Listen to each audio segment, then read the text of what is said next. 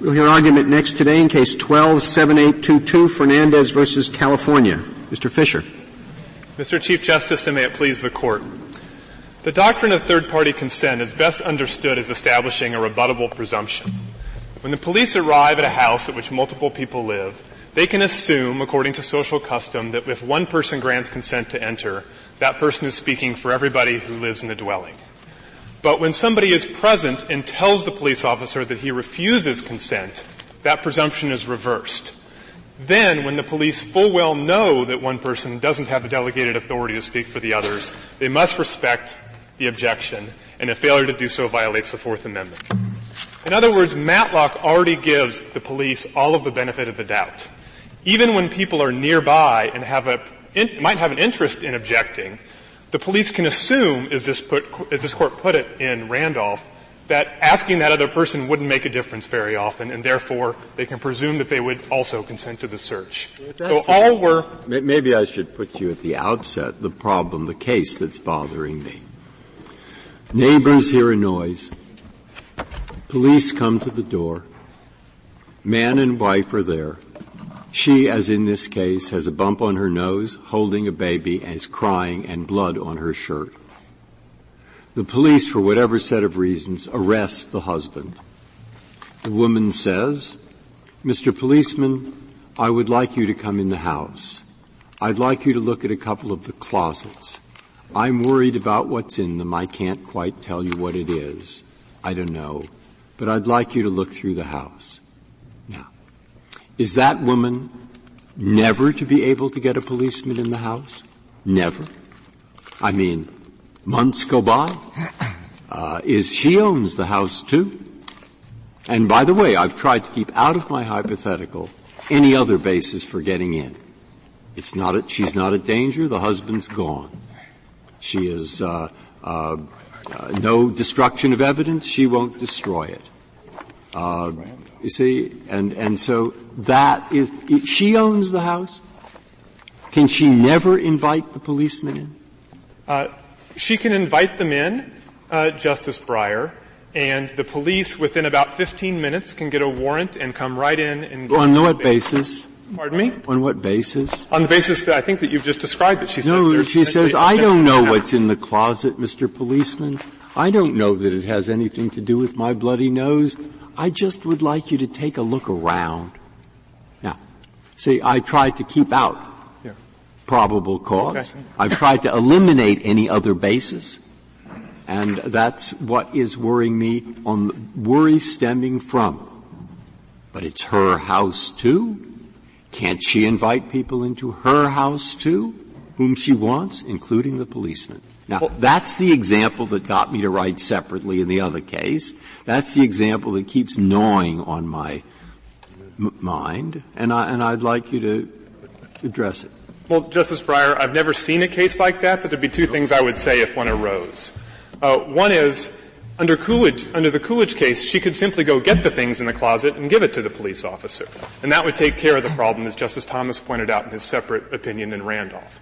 Uh, in addition, uh, she may well be able to invite the police into the dwelling sometimes, but that's very different than what's going on here. How can she invite them in? The husband has said, never. I don't want a policeman to set foot in my house. And it's not just the closet. She wants the police to take a good look around. Well, no, I'm sorry. Then I misunderstood. In that case, it would violate the Fourth Amendment for the police to come in. But I think the hypotheticals that one might think of and that can arise, certainly what the other side have pointed out in the brief, leave out three very important things that I think you need to ask under the Fourth Amendment social customs analysis. The first is you need to remember that we're asking about whether a stranger, because the police officer can step into the shoes of what a stranger would be allowed to do, whether a stranger would feel like that was acceptable reason to come into the house, not just because they'd been invited by the wife, but vis-a-vis what the objector had said. Uh, and it's very different when you ask about a stranger as opposed to what the other side would like to say, well, I a neighbor trouble. or. Mr. Fisher, I have, I, I, wasn't here for Randolph. I have trouble getting my mind around this entire problem. Um, I, I, would never think of telling my co-tenant that she could not invite her friends or other people into the house. Uh, and so I don't understand why the fact that one is a joint tenant is not the end of the analysis. Well, I Why think, shouldn't it be? Because I think that was just the point I was trying to make, Justice Alito. A friend is different than a police officer. Remember what the objection said in this case. It said, you can't come in, and he said, I know my rights. And so, translated as best we can translate that kind of a statement to the social setting that we're supposed to translate it to. Suppose, it's saying, suppose her friend is a f- forensics prof- uh, professor uh, at, at, at the law school. I think it's and, still and she very. says, and she said, you know, I'm concerned there might be evidence of a crime here. I don't want any part of it. I want you to give me your your expert opinion on that. I think it's very I don't know why you want us to write an opinion saying that the police are different from anybody else. There's just no no authority for that. No, I think the police can stand into the shoes, as this court put it in Jardines, Justice Kennedy, of a stranger. It, they're, they're not a friend. They're, they're, they're able to do what a stranger caller could do at the house. And that's a very different question than what a friend might do. And there's two other things that Why I think is are it a different, why is it a different question? If I own premises, I can invite in a friend, I can invite in a relative, I can invite in a complete stranger if I want to do that. That's the ordinary presumption, but what this court It's not- held, why is it a presumption? It's a right.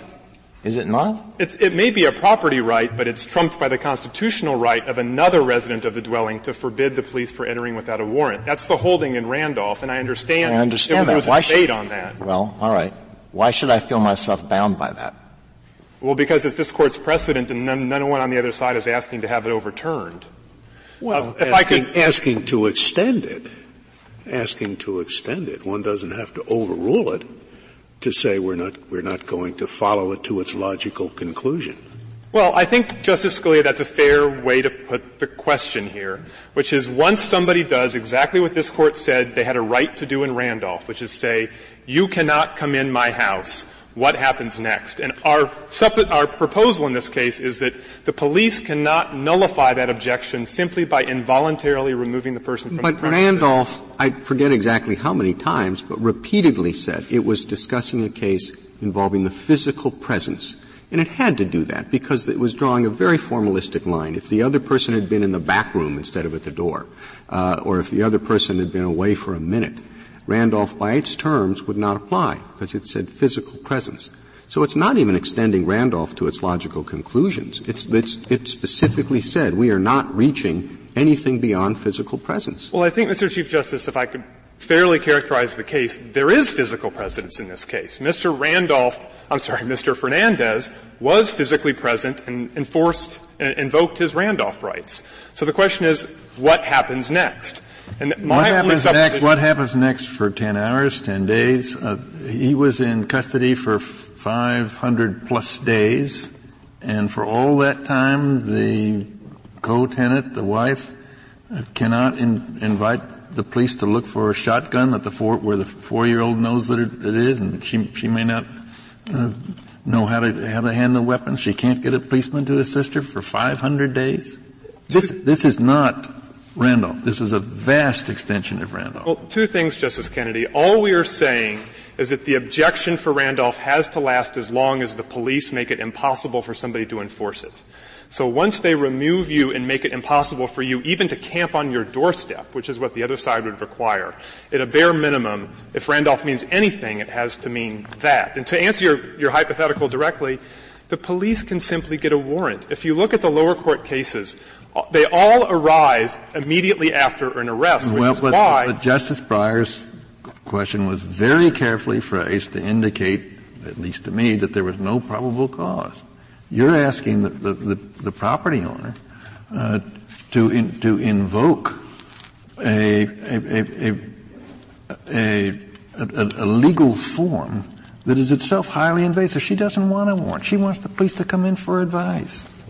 If she wants that, she has numerous ways to help the police, Justice Kennedy. I, it's hard for me to think of many examples, just to be fair, where by providing oral information about what she might be worried about, what she might think is in the house, in combination with the fact that the defendant has already been arrested, that would not provide probable cause. As I've said, I have not seen such a case that has ever actually arisen. You can say um, that in, in lots of consent search cases. I don't think that answers the question of whether the person has validly consented.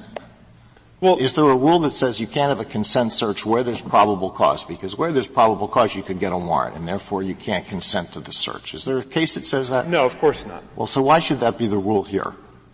No, I'm simply answering the. Pra- I think what I'm trying to do is answer the practical question that Justice Breyer and Justice Kennedy have raised about what if the police can't come in under the really fallacious theory that she's consenting not you only have a, you have a woman who's been beaten up.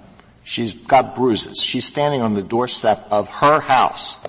And she says to the police, I'd like you to come into the house and see evidence of what my husband has been doing to me. And you're, you're, you say, she can't do that. She has, it's her house, but she can't invite the police in. Remember, there are two people that have rights in that scenario, her and the defendant, uh, or the suspect. And what the Constitution says is that searches of homes presumably have to be done under warrant. Now, if somebody consents and the police have no reason to doubt that that consent speaks not only for the person standing in front of them, but also for an absent person, they can enter. And that's what happens most of the time. But in the rare occasion where somebody says, I invoke my rights, I want to insist upon the warrant requirement, the police ought to do that. I don't think what it's about, too much to ask. What about what we said in King uh, just last year or the year before? It's a quote. There are many entirely proper reasons why police may not want to seek a search warrant as soon as the bare minimum of evidence needed to establish probable cause is acquired.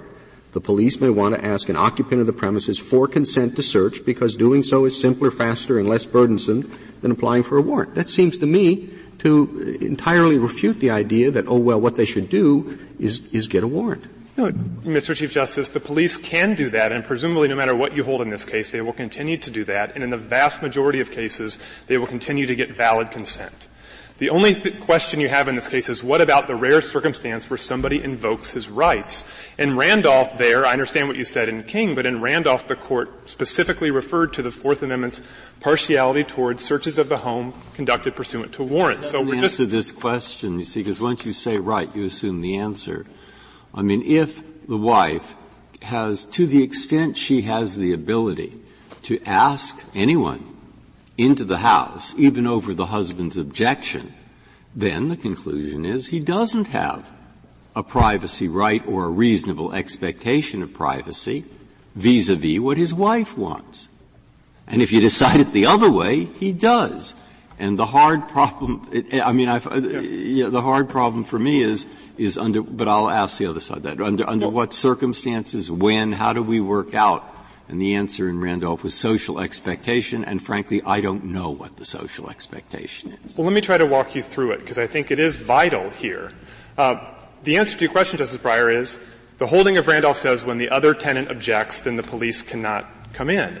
And so I think the question that you need to ask in this case for social expectations purposes, and it's critical that it's framed the right way, and I do want to point out the three things I was mentioning earlier. You have to ask whether a stranger under these circumstances would feel like he had consent, not just from the person standing in front of them, but on, on behalf of the others, to conduct a general search of the dwelling. Even if you think that somebody coming back would think uh, they could be invited in because the objector is no longer gone. That is leagues away from what the police asked to do here and what they're contending they had the right to do, which is conduct a general search of the premises. And on page seven of the reply brief, we point out again and again how this court has distinguished between mere entry and search. And the third thing, I'm, no, finish. If I could just put it on the table and then I'll answer your question. The third thing that's critical is what I mentioned a moment earlier, the nature of the objection here. The nature of the objection isn't simply you can't come in. It isn't I'm busy, you can come back later. It is I am, I know my rights. And I think translated into a social setting with a stranger, that means I have private things in here that I do not want you to see. And would somebody coming back an hour later think that over that kind of an objection, they could get consent from the other person to search through the belongings? I think that's the question you have to ask. What do you make of the language in Randolph about pretext? About pretext? Yes. Does it help you in any way? In all fairness, I don't know that it does. It certainly doesn't help me on the facts of this case because we're not establishing any bad, or we're not alleging any bad faith. Uh, I think the government uh, and the state have both pointed out quite rightly that this court has shunned pretext inquiries throughout the Fourth Amendment, and so I'm not sure that you'd want to go down that road here, but Justice Sotomayor, that points out a very big problem. Um, their rule is a recipe for the evisceration of Randolph. Sure, because all they as have soon to as do is arrest and remove people. you ha- all you have to do is arrest and remove them, and that's the facts of this case. But even if you didn't have the authority to arrest and remove them, um, the police always have the authority to exert control over the situation when they arrive at a dwelling and to say to a homeowner, sir, would you please come out to the curb and talk to me here, and I'm going to separate you from the other tenant.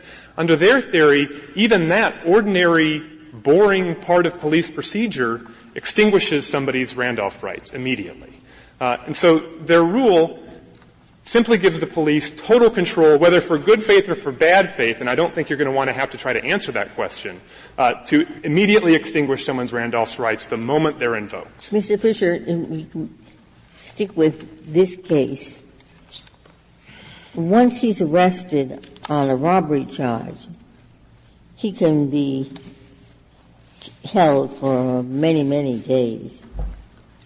Why isn't it appropriate to assume, not when he's asked to come out and talk to the police for two minutes, but when he's incarcerated on a robbery charge, that the premises are no longer open to him, that he is no longer at home there? I think I'd agree with what you're saying, Justice Ginsburg. If somebody's convicted of a crime and then imprisoned, I think they lose their equal ownership over the dwelling. No, in the, in the interim, he's been charged, not convicted, and he's, he's in jail, wa- awaiting trial. I'm not sure that a charge uh, would be enough to uh, take take one out of the social setting where one would assume that somebody's objection still stood. He was but in I, jail for 500 plus days. And you're saying that for all that time, the co-occupant has no complete control over the premises. Justice Kennedy, at least until he's convicted, I don't think he does. Now, you don't have to go, if, if that really is what's troubling you, let me tell you something that I think you can decide the case on a more narrow ground. It's enough to decide this case, and indeed the vast majority of lower court cases, to say, so long as the police make it impossible for somebody to enforce the Randolph objection, either by being at their home to protect it on their own, or at least to have a conversation with the co-tenant, to try to work it out amongst themselves, which is remember exactly what Randolph says is that voluntary accommodation has to be the solution. So at least within, you know, at least in a case like this where there's an hour and somebody's gone, the police return right away, it is virtually impossible.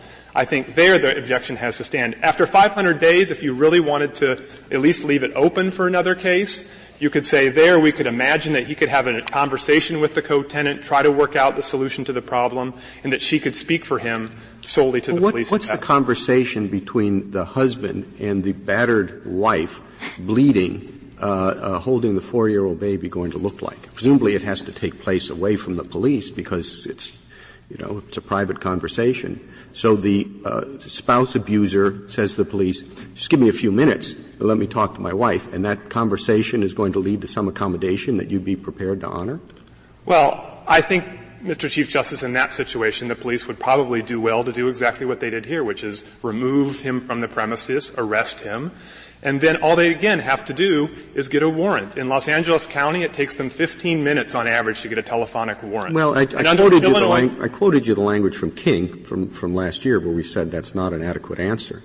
Well, I think to be fair in this court's cases, they've sometimes you've said, uh, and we've quoted those other cases in the reply brief that administrative efficiency is not a good enough reason to dispense with the warrant requirement. I think every one of these cases is context specific, and the one thing that the Fourth Amendment has, I think, uh, meant in this court is that the home is special. Uh, and that when the police want to enter a home, um, against Jardines last term, I think also fairly said that we prefer warrants. I think Jardines is actually a very useful case to think about in thinking about the social expectation problem here because the very same kind of hypotheticals that some of which I've received today and the other side is raising about a neighbor or a friend coming back, those were the government's exact arguments in Jardines that somebody can come to the front door and knock and ask if anybody's there, uh, and so why can't a police officer do the same? And this court was careful at page 1417 of that decision to say that's not the question.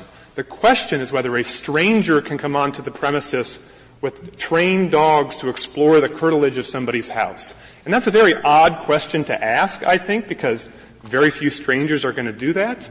Um, but that's the question this court insisted on asking. And I think translated to this case, A version, the same kind of question is what the court has to do here, is ask a stranger, after being told, I invoke my rights, I want to keep what's inside private from you, I don't consent to any search, whether a stranger coming back an hour later would think that when they ask the other tenant, can I come inside and search, um, that that tenant Jardines was consent. based on an understanding of property rights, wasn't it? Which It was which- based on an understanding of property rights, Jardines. I don't know that it was any more than Randolph. Uh, I mean, what the court has said is that property rights inform the Fourth Amendment analysis; they don't utterly control it.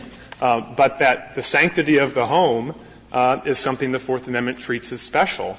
And I think the property right that Mr. Fernandez had here was which is undiminished by his arrest, and the other side hasn't disputed that it uh, hasn't disputed this, is that he had a property right to keep the police out of his dwelling absent a warrant.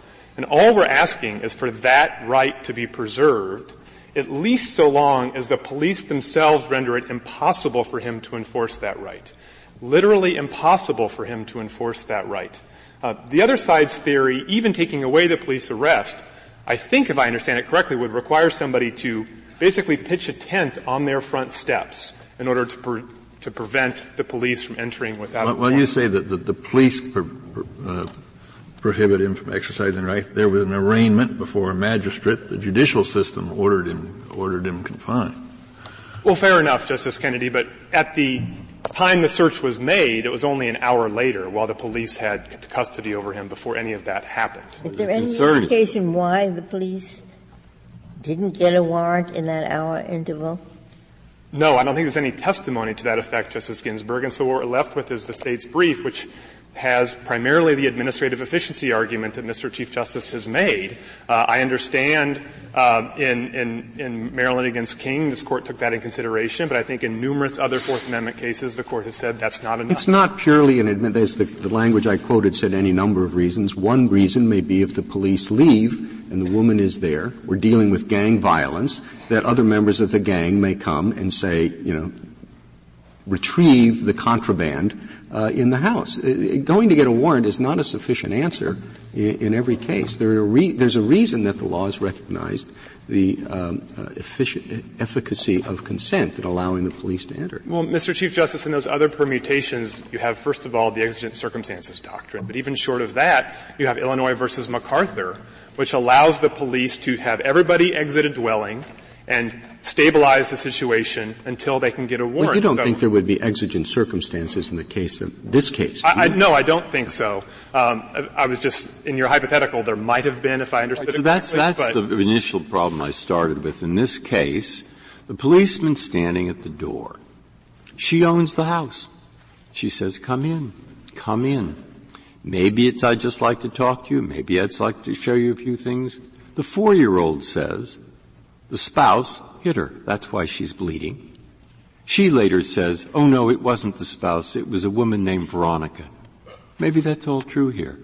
But you could surely imagine cases where you had a little window of opportunity to find out what was going on in that house, which is hers. And now you say no, as long as the husband, who may have beaten her up six times, mm-hmm. is now being held in jail lest he do it again. Policeman can't go in, I- I- even when she's willing to talk to them, even when she's willing to show them a few things we know not what.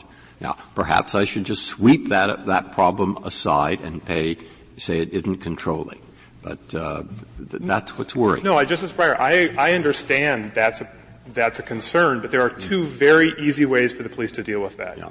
One is Coolidge. They can say, you can say, go get the things you're worried about and bring them to us, and the problem is solved.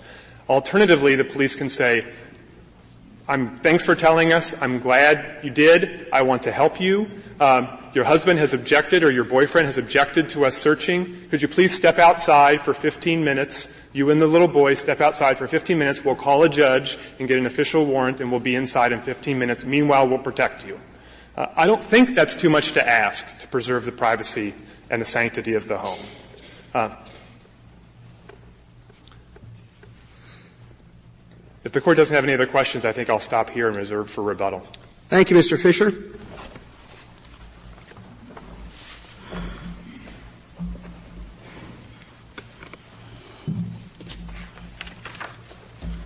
Mr. Karlin? Mr. Chief Justice, and may it please the Court. A present co-tenant's consent to search is not nullified, must not be nullified or rendered invalid by an absent tenant's prior objection. Everyone knows that when they choose to live together and one person's absent, the other person has the authority. That person has the authority to admit visitors of her choice, to, and certainly to consent to a search of a shared premises. Here, Ms. Rojas had the authority as the sole present tenant to call the shots, to admit visitors of her choice, and to consent to a search. Would that be so if uh, Fernandez left, he's, he's made known his objection, and then he says, I'm, I'm going to uh, pick up something at the drugstore. The minute he leaves, can the police then say to his cohabitant, do you consent? She says, yes. Police come in. Yes, Your Honor, it would. When a person leaves a residence, and this was the linchpin of, of Randolph, when a person leaves the residence, social expectations change. They change dramatically. You're not faced with the situation of pushing past someone who's saying stay out.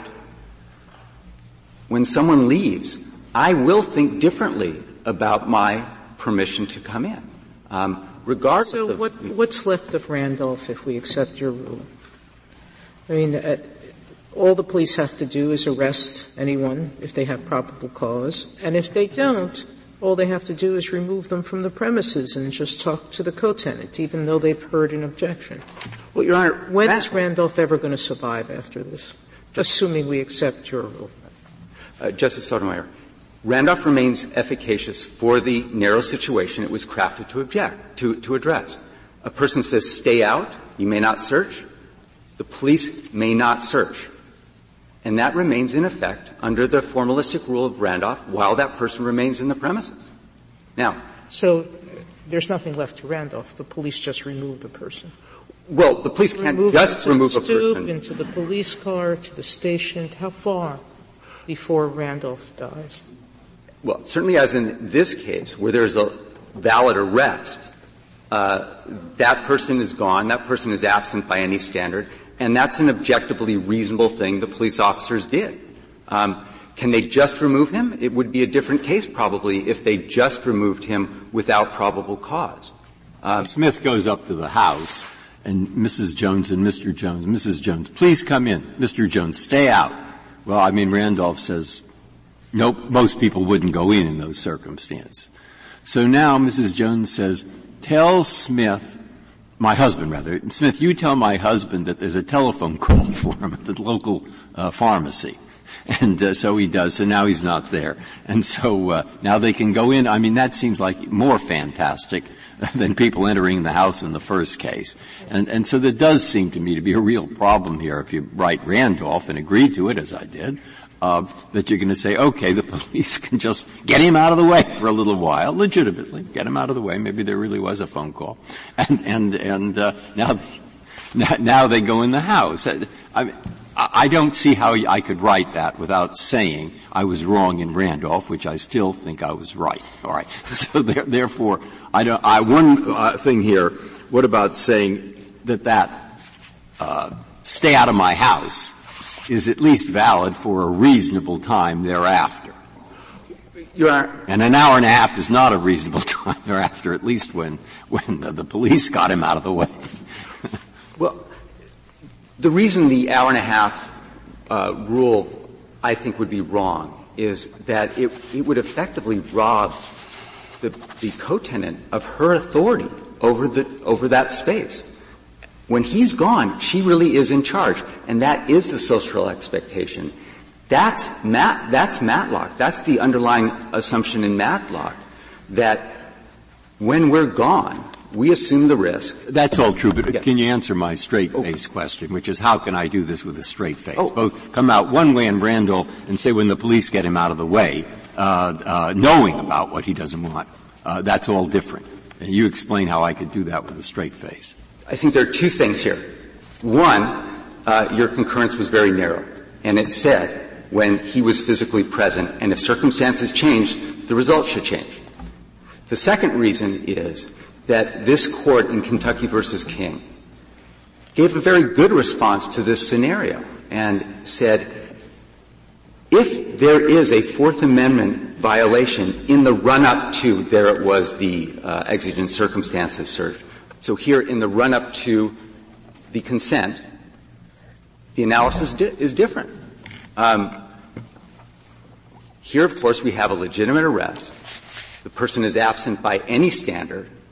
Social expectations in this case would say uh, someone wanted to give assistance to uh, Ms. Rojas. Social expectations would say, I've just seen uh, the objector, having abused her, being hauled away to jail. Social, and now I want to help her.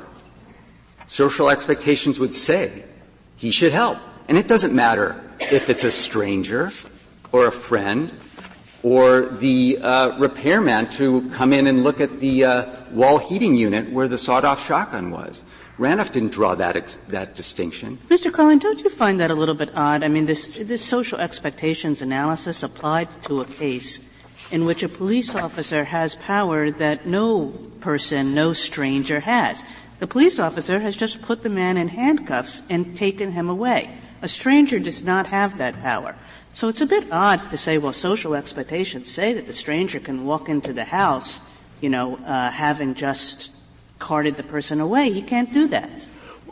The social expectation analysis in Randolph really wasn't intended to address that question. The social expectation was a sort of a tiebreaker. We know that under general law, co-tenant consent controls. Uh, it's valid per se. But what do we do when someone's saying stay out? So the reason for using the social expectation question was to say, what would a caller do? What would a visitor do confronted with that? And the question it was answering was, would the person feel okay to enter? It didn't answer the second question of what happens after.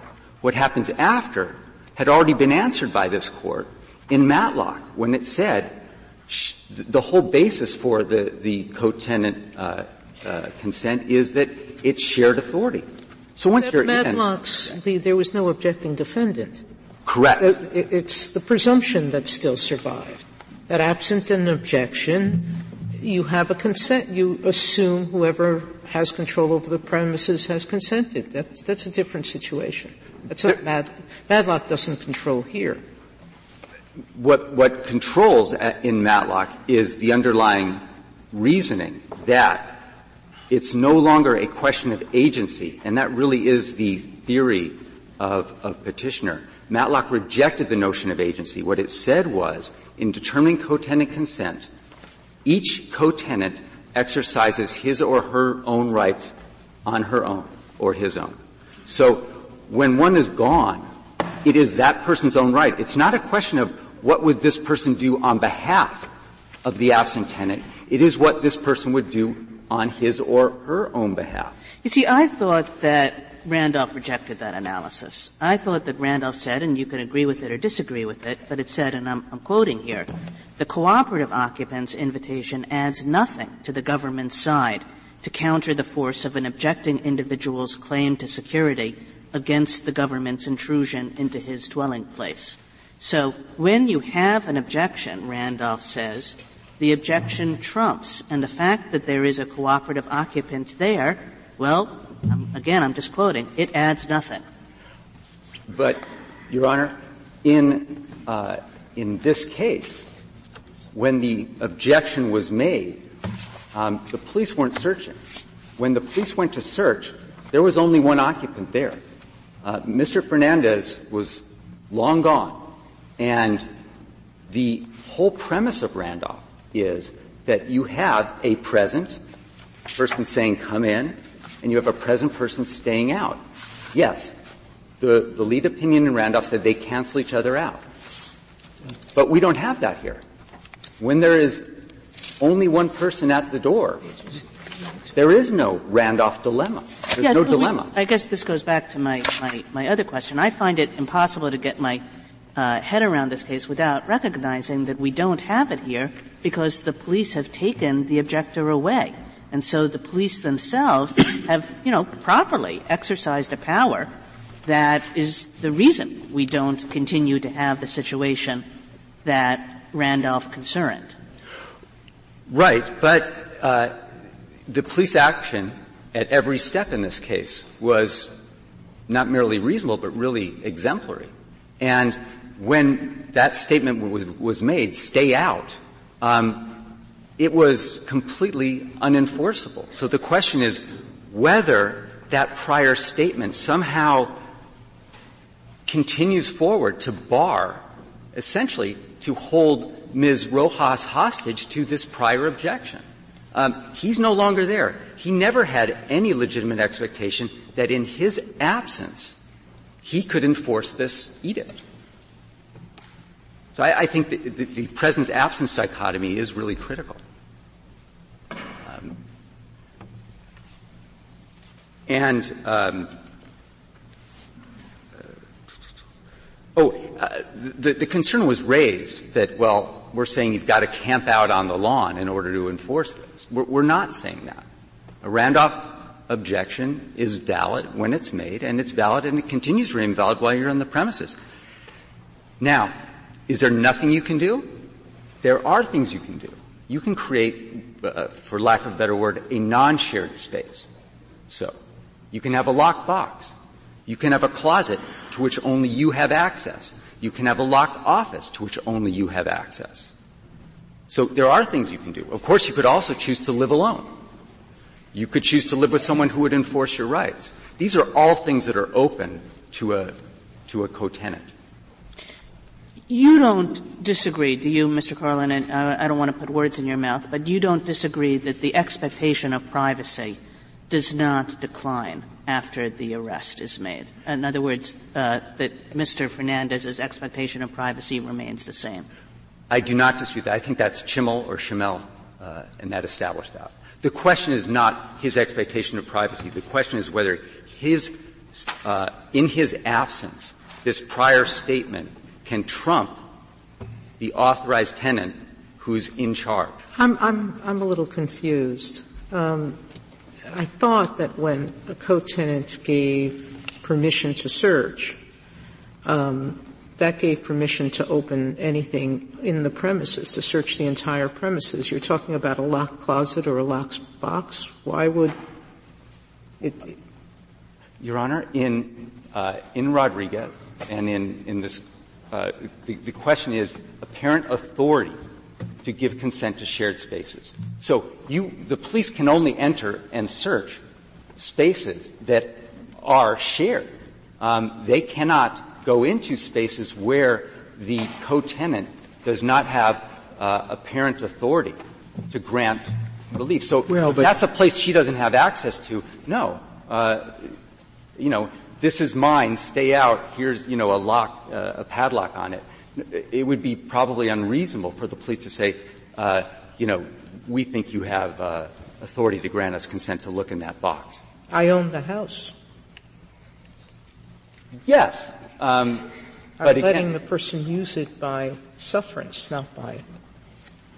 But it's still my closet. If it's if it's a locked, well, we can have a variety of, li- of, of living arrangements, and there can certainly be within a home, a I, space I that is certainly recommend to every married couple now to have a, a prenuptial agreement on access rights. But I do think that, that you can create spaces that, from all reasonable appearances, are, are yours. Well, I don't think there's, reading your uh, brief and the other, I don't think this is a case where she wanted to talk to the police, is it? She, it, it, the policeman says he wants to get in there because he's afraid a hostage, a child has been holding, being held hostage. And, uh, why wouldn't that give him grounds for, was it an exigency? I mean, maybe, why, why wouldn't he get in on other grounds there that exigent circumstances, uh, the child might be held hostage? Isn't that a good ground for going in immediately with well, a warrant? Uh, in this case, that's exactly what they did. Yeah. And no one's contesting that. Um, they say they could do that. So the problem is when they came back. th- yes. Okay, So when they really came back, what she says, Yeah. apparently, or what they give the impression, as I read it quickly, that it isn't a case where when they came back, she wanted uh, particularly to give evidence to the police. No, the, the No, police said no. we've arrested uh, petitioner, and now we want to conduct a search for evidence. So, um, but looking at this pragmatically, realistically, why wouldn't she want to hand over the shotgun directly, assuming she could get it out, uh, assuming she wanted to handle it? Well, she's living at the epicenter of gang territory with an abusive uh, um, uh, boyfriend she certainly the, the power is there under Coolidge. Um, that authority is there, but realistically, wouldn't she want to say uh, to avoid directly handing over the the uh, criminal, instruments of criminality? It seems to me quite a reasonable uh, thing to do to say it's okay to search, but I don't want to be handing you directly. M- Mr. Yep. Karlin, there is in this case uh, some indication that she was not uh, inviting this search.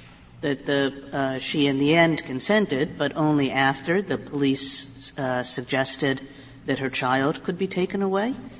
Uh, and uh, you know the facts of this case are not. I'm standing at the door dying for you to come in. Well, with regard to the voluntariness, that was established as a matter of fact and is not being challenged. This search was voluntary and has been held that. Now, at the suppression hearing, um, when Officer Cerrito testified on rebuttal, he said, no, he, we never threatened that, and his testimony really makes a lot of sense because they never began the domestic uh, abuse investigation until after they had come back upstairs and gotten consent. And what he said was, once they found the sawed-off shotgun, they had to alert uh, child services. So the court uh, found that this uh, that Ms. Rojas's consent was uh, not coerced, and it implicitly rejected uh, th- those allegations.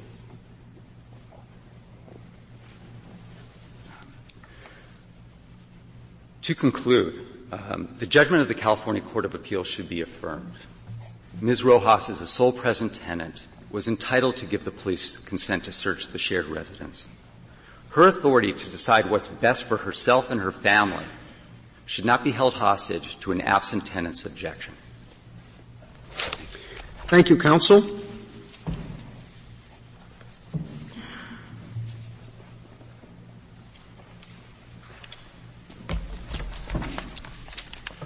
Mr. Palmore? Thank you, Mr. Chief Justice, and may it please the Court. An individual's consent to admit visitors into her own home may not be prospectively negated by the earlier objection of an absent tenant. Each co-occupant assumes the risk that the other will admit visitors not to his liking, and this Court has adopted a mirroring rule of Fourth Amendment consent.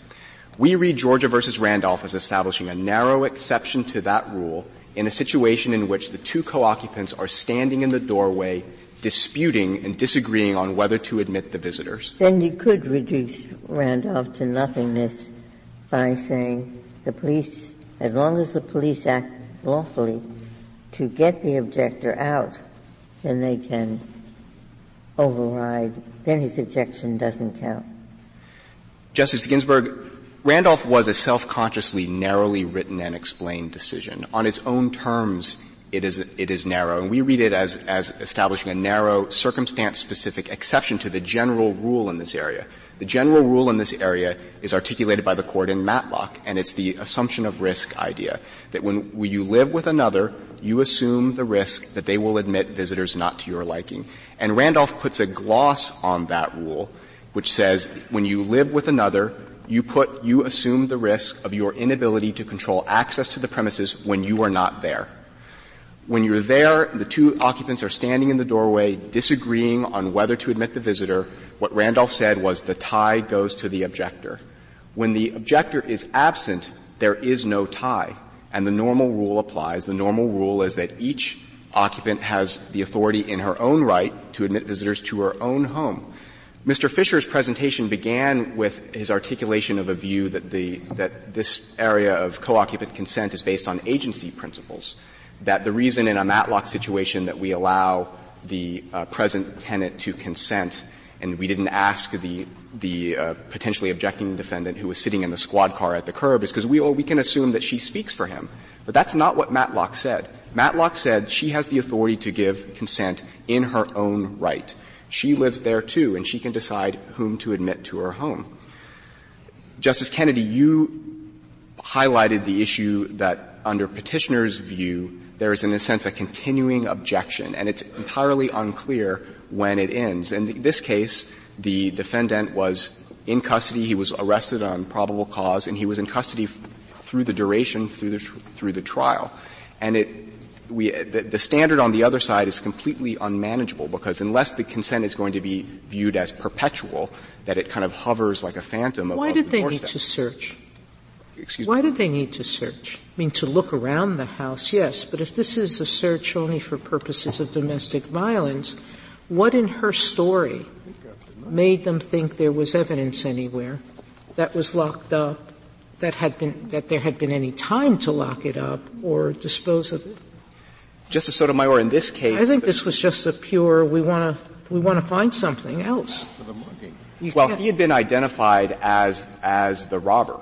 So recall the facts, there was a robbery.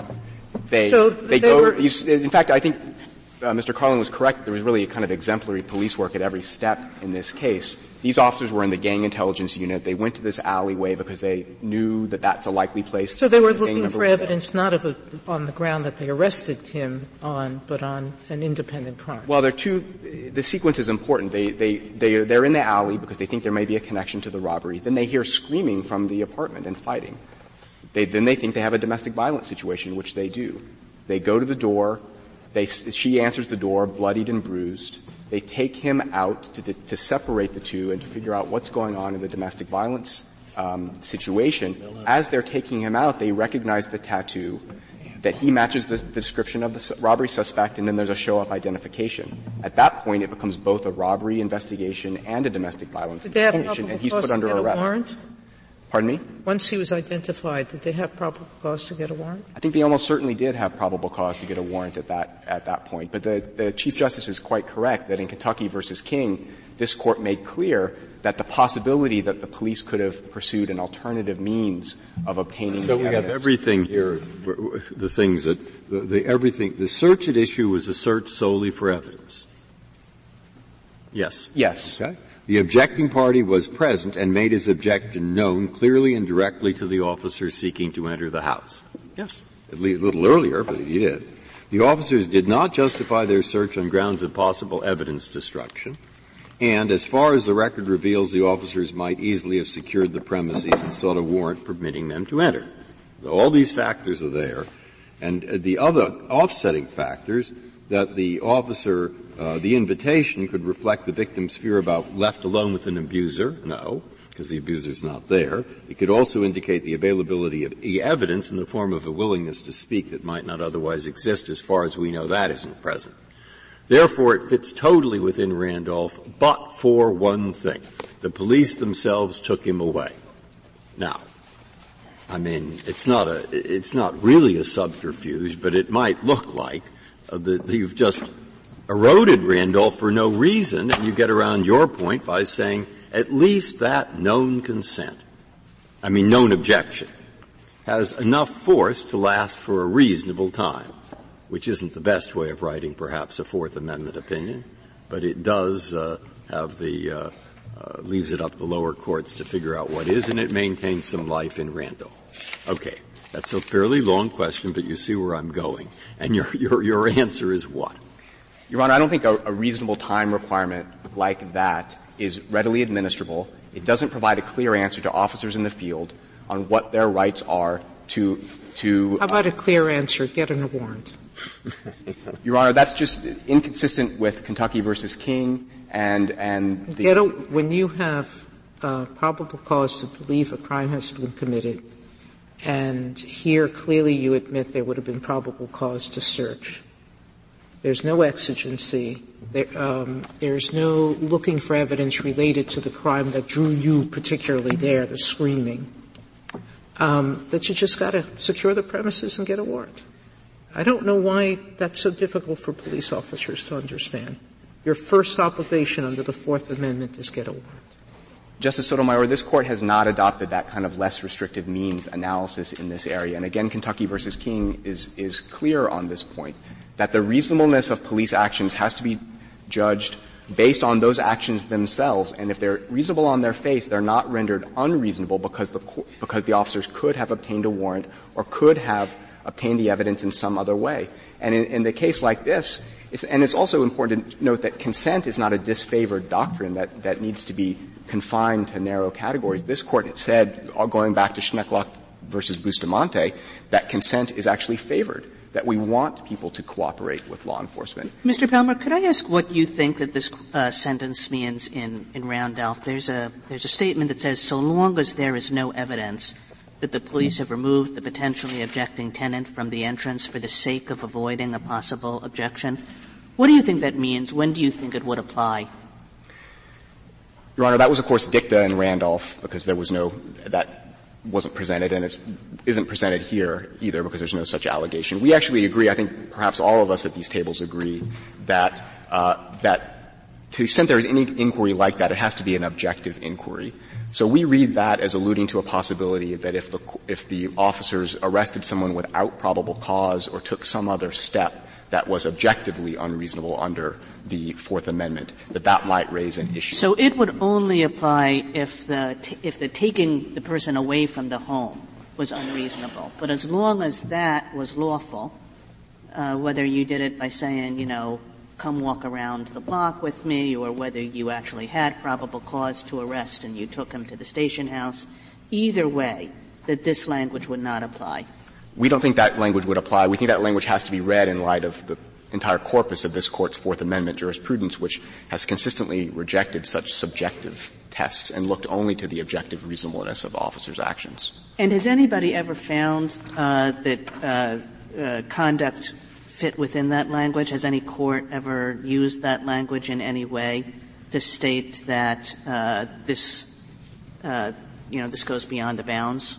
I haven't found any such case. I did look, and there there plenty of defendants that make that argument. I haven't found one where it, where it succeeded. And often the courts, as part of their analysis, say, no, the, the removal wasn't done for that purpose. It was done because there was probable cause to believe that you committed a crime. So they fall back on the normal rule, which is the, the objective test of the reasonableness of the actions.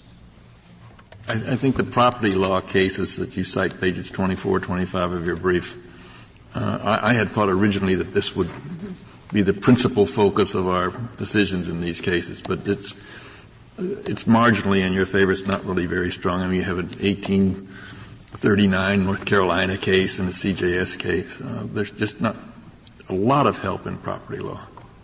May I answer, please? Uh, I, you're right, Justice Kennedy. I don't think the property law is, crisply presents this kind of disputed consent issue, though it is clear under property law that co-tenants have full access to the property and they may license entry to the same extent that they have access and that the visitor ste- steps into their shoes and would not be liable for trespass. Thank you, counsel. Uh, Mr. Fisher, you have six minutes left.